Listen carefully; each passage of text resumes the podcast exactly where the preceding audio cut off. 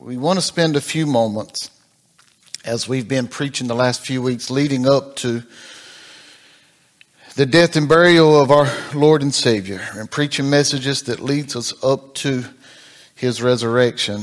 Today we want to look in Luke's gospel, chapter 23, verse 34. We want to read just verse 34 today.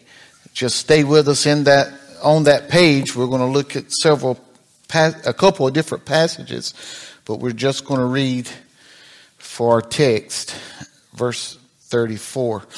While you're getting there, Christopher Serber shared in a story in a message he had preached some time ago. He said there was once a man who was born in a little town back east. He grew up and took on the family business. His only earthly father that he had ever known died sometime in his teen years. And as the oldest, he took the responsibility of taking care of his mother. He had a good reputation among all the people in his hometown. He was active in church and he would help anybody with any need that they might have. Oh, he was a good man and people loved him. But some people were jealous of his popularity. They were, they were also distrustful of his theology. So listen to some words that he shared as he spoke through his tears, through pain of being beaten. Listen to the words from our bleeding Savior, which he spoke concerning those who mocked and persecuted him from the cross, which he was nailed to. He said, Father, forgive them, for they do not know what they do. Jesus, much more than any of us would have been fully justified in his anger. He would have been fully justified to do something toward those who had hurt him. He was the Son of God. He had come so that we might have life and have it more abundantly. He had come to rescue us and he was on a mission to redeem us to the Father. And those who needed him most rejected him the most. He raises a question in my mind what do we do when those who needed Jesus the most, when they persecuted him, when they beat him, when they nailed him to an old rugged cross, his words were, Father, forgive them, for they know not what they do. So when we're persecuted, when we're taken advantage of, when we have been misled or, or when we've been passed over, when we've been bullied, what is the first thing do, that we do? Do we try to get back at those who have, have treated us wrong? Do we try to, to turn evil for evil? Do we try to set the record straight or do we go to the Father and plead on their behalf that they know not what they do? I think if we were to take this lesson from our Lord and Savior, we would find that, that the world would look at us and say there's something different about him or about her. That when we've tried to beat them up, they've loved me anyway. Oh, that's what we see that Jesus does throughout his life. And in this one verse in Luke 23 34, we hear him cry out, Father, forgive them for they know not what they do. Pray with us, would you? God, as we do come before you today, we just thank you for this day that you've given us. And God, we just thank you that your son cried out on my behalf. For when I didn't know what I was doing, he was seeking forgiveness for me. God, even today, when I don't know what I'm doing, He's forgiven me. God, when the enemy comes before you and makes an accusation against me that is truth, God, your son is standing on my behalf saying he knows not what he does, but his name has been recorded. God, we thank you. Thank you that you love us. Thank you that you gave your son for us and that when we didn't know what we were doing, he was pleading on our behalf. God, he died in our place to give us forgiveness of our sins. God, we thank you. We praise you.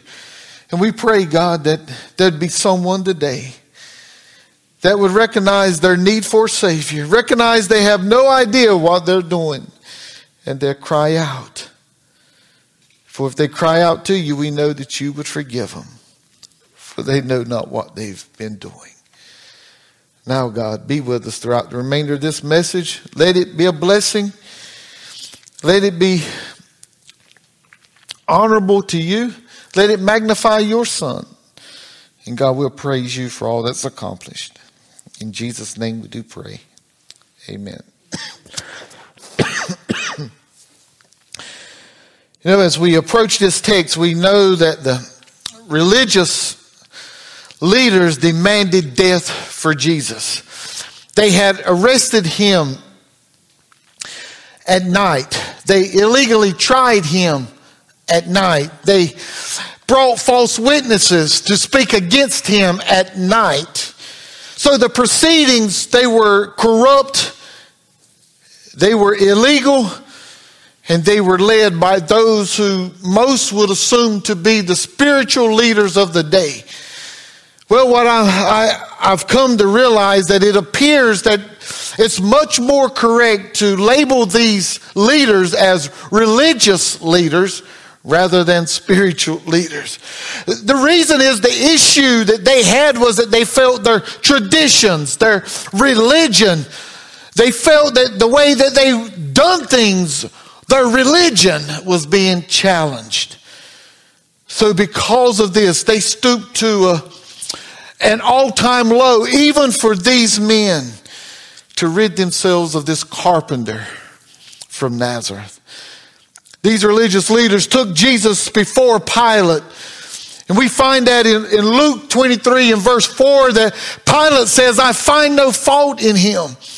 As a matter of fact, Pilate, he does his best to get himself out of the situation by sending him to Herod. But Herod sends him back to Pilate. And again in verse 14, Pilate says, I found no fault in this man. And then even a third time, in verse 22, Pilate says, I have found no reason for death for him. Even in Matthew's gospel, if we go to Matthew's gospel 27, 24, we find that Pilate took, he went to the extremes of taking water and washing his hands and saying, I'm innocent of the blood of this just man.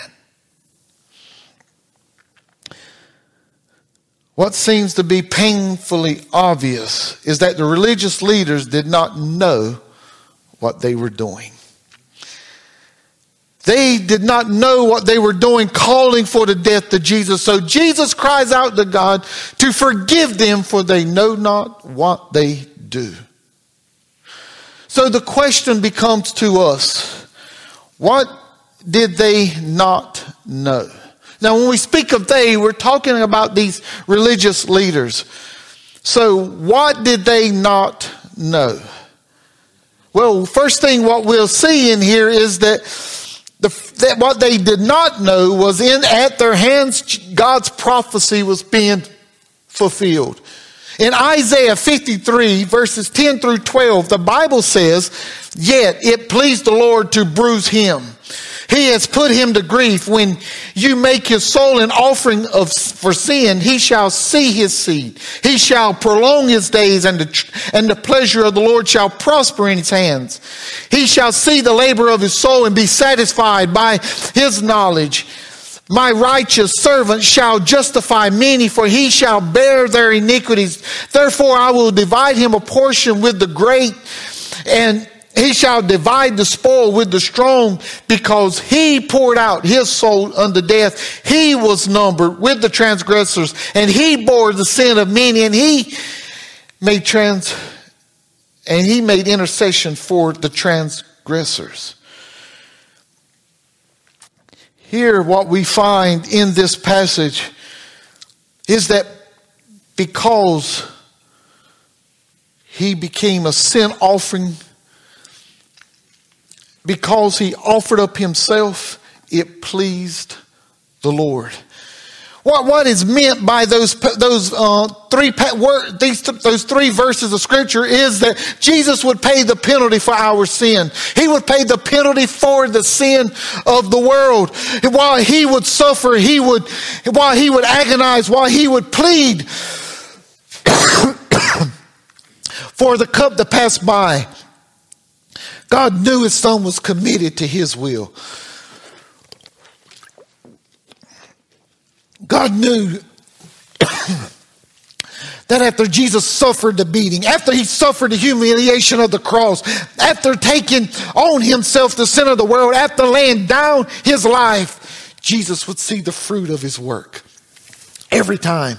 Every time someone repents of their sin, every time someone turns from their wicked ways, every time someone receives Jesus as their personal Savior, Jesus sees his fruit. And when he sees his fruit, he justifies his fruit. I've probably shared this in the past, but it relates to this now. Several years ago, Miss Frances Arnold was a sick woman. At that time, while she was in the hospital at, at Duke University Hospital, her daughter and her son-in-law, her daughter Anita, her son-in-law Lawton, they were both unsaved, and neither one attended church. And I went to see Miss Frances on several occasions, and that was the time when I really got to, to have opportunities to talk with Miss Anita. And then as time went by, Miss Frances began to turn the corner. She began to get a little better, and as she got better, she began talking about missing church. She began talking about wanting to come to church, and Miss Anita told her that if she got better and she got strong enough, that she'd make sure she had a way to church. So in my last visit, I asked Miss Frances, so Miss Frances, when you come back to church and Miss Nita brings you to church and you happen to see her get saved, and then later you see Mr. Lawton get saved, Would this sickness be worth it? and without a hesitation, she said, Yes. But Miss Anita stayed true to her word. She brought her mother to church and, and she would stay with her in the Sunday school class, in preaching. And in just a, a, a few short months, we saw her walk an aisle. We saw her give her life to Jesus. And I asked Miss Frances, was the sickness worth it? she said, yes. Miss Anita began praying for her husband. And back in September, on a hospital bed at Southeastern Regional, he asked God into his heart and, and he received Jesus as his personal Savior. And I asked Miss Frances again, was the sickness worth it? And she said, yes. Folks, when one trusts Jesus Christ as their Lord and Savior, I'm convinced he thinks back and he says, Oh, yes, the cross was worth it. The fulfillment of Scripture was worth it. They had no idea what they were doing. And when Jesus says, Father, forgive them, for they know not what they do. But in his mind, it was worth it. No, the religious leaders didn't know that prophecy would be fulfilled and Jesus would be able to say it was worth it. Because they did not know the scriptures, they did not believe Jesus was the fulfillment of scriptures. Because they didn't know him, what should have been a blessed time became a time of hate and a time of corruption.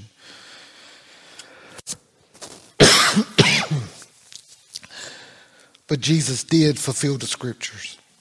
He provided a way for us to be reconciled to God.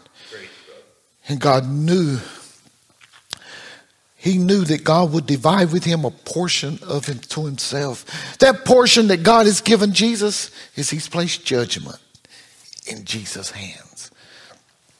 Jesus is going to sit on His throne. And Jesus is going to judge the righteous and the wicked. Oh, thank God for the fulfillment of scriptures. What did they not know? Well, when we look in this in this section when we look in this section, we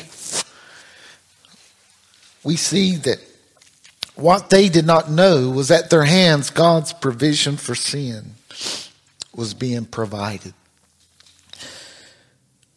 What the people didn't know was that their rejection of Jesus of Nazareth was them rejecting the Christ. Them rejecting Jesus was their rejection of the Messiah. They were rejecting the very Son of God.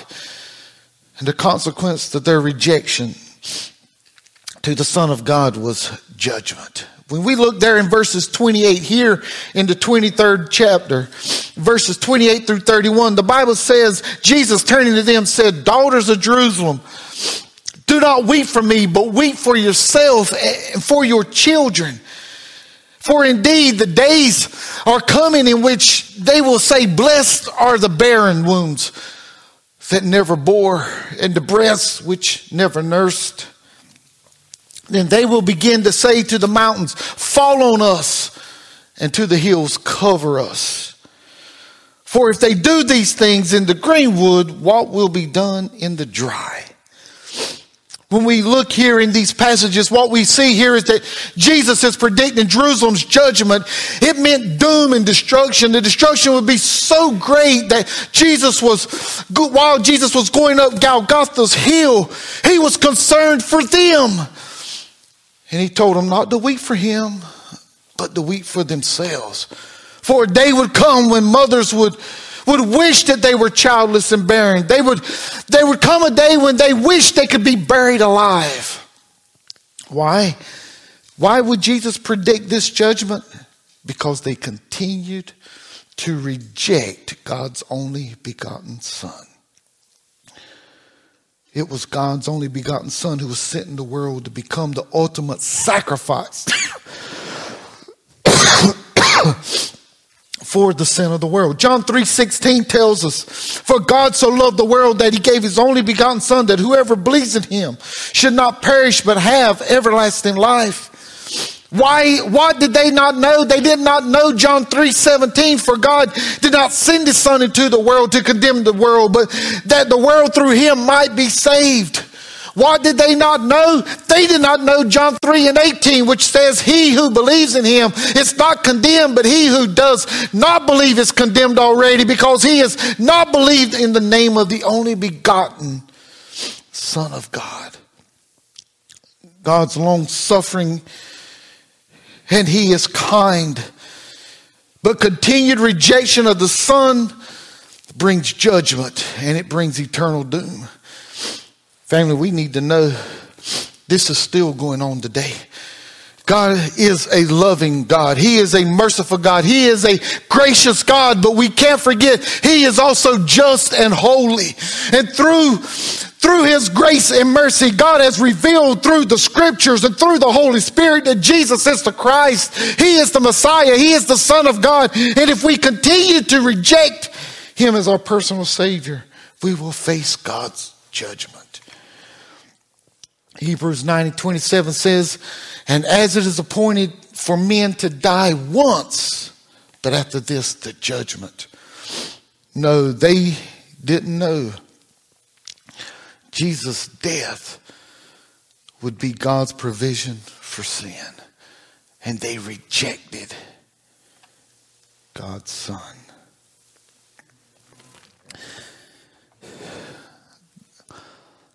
Jesus' death was a fulfillment of prophecy. His death was a provision for sin. But what they did not know was that they could not take the life of the person of God. The religious leaders, they thought they had killed Jesus. And there's a lot of things in this world that we can do, but what's impossible is for the creation to kill the creator. here at the, at the appointed time, around the sixth hour, darkness covered the face of the earth till the ninth hour. The sun darkened and the, the veil of the temple was torn in two. And then Jesus cried out with a loud voice, Father, into your hands I commit my spirit. Then he breathed his last breath.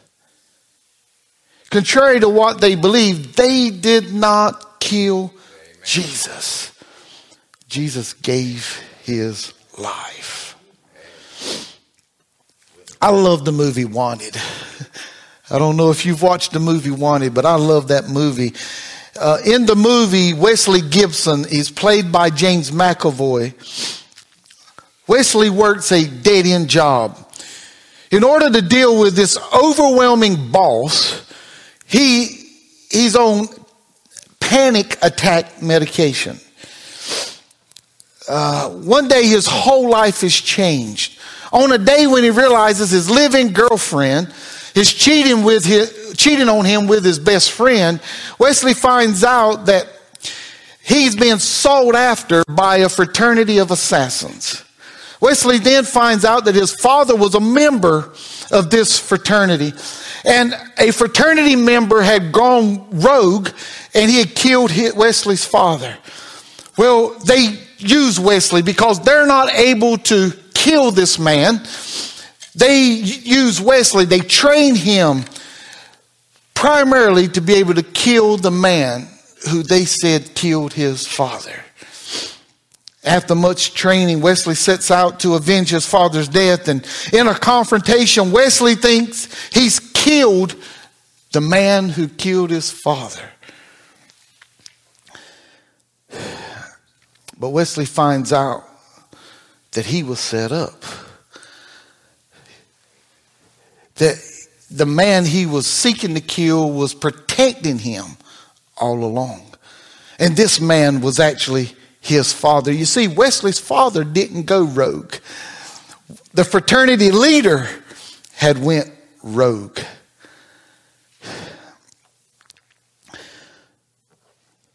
But in this confrontation, when Wesley thinks he has killed his father, in all actuality, his father is killing the one who set to kill Wesley. Wesley didn't kill his father, his father gave up his life so Wesley would continue living. Family, regardless of what the world says, Jesus gave up his life so that we could become the children of God and we could live forever. Jesus gave up the splendor of heaven to come to this sin cursed world for you. He, re- he was rejected by many and received by few. Jesus gave his life so that you could be forgiven of your sins and escape the penalty of your sins. And all you must do is acknowledge that you are a sinner, separated from an eternal God, and that you are in need of a Savior. You must believe that Jesus is the Son of God, the Savior of the world, and you must confess your sins to Him you don't have to confess your sins to a preacher. You don't have to confess your sins to another church member. You don't have to confess your sins to a family member. Confess your sins to Him and receive Jesus as your personal Savior.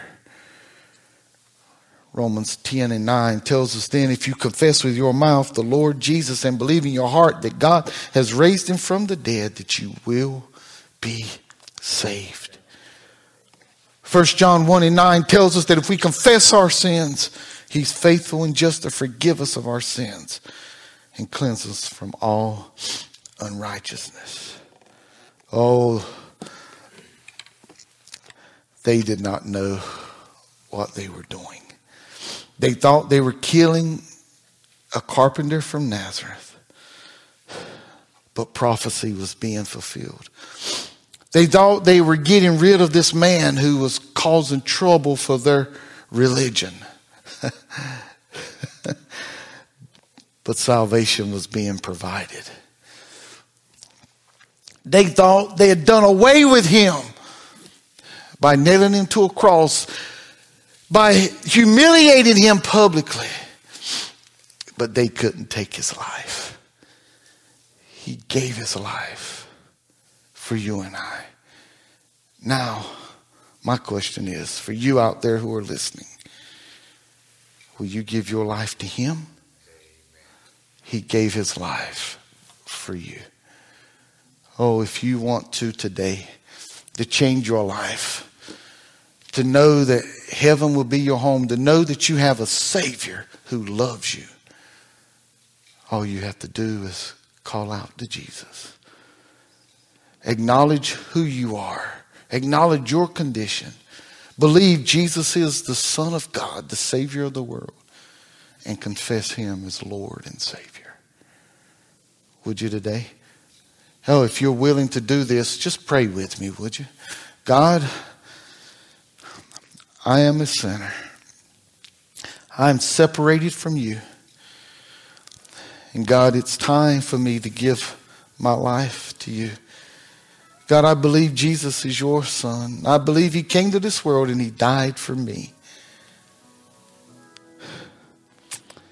So, God, I pray that you would forgive me of my sins. Wash me white as snow. Cleanse me through the blood of your son. God, thank you. Thank you for saving me.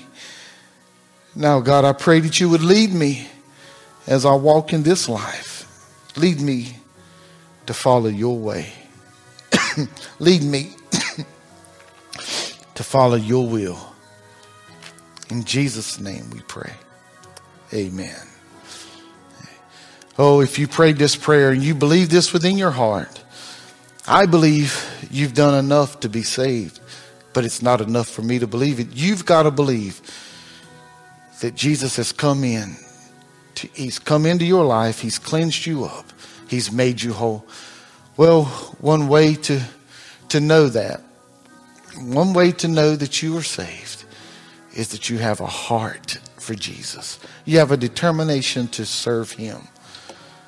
Oh, if that has happened to you today, if you've given your life to Jesus, why not tell somebody what's happened to you? Tell someone that you've been saved. Tell a family member, tell a loved one, call a pastor, call a friend who, who loves the Lord. Let someone rejoice with you. And if you would like, you can call here at Reedy Branch Baptist Church, 910 628 9117 and just share with us. Send the text, go to our YouTube page, go to our Facebook page, Reedy Branch Baptist Church, and just share in the comments that you receive Jesus Christ as your Lord and Savior today. And we'll celebrate with you. I pray God continues to richly bless you. Have a wonderful day in the Lord.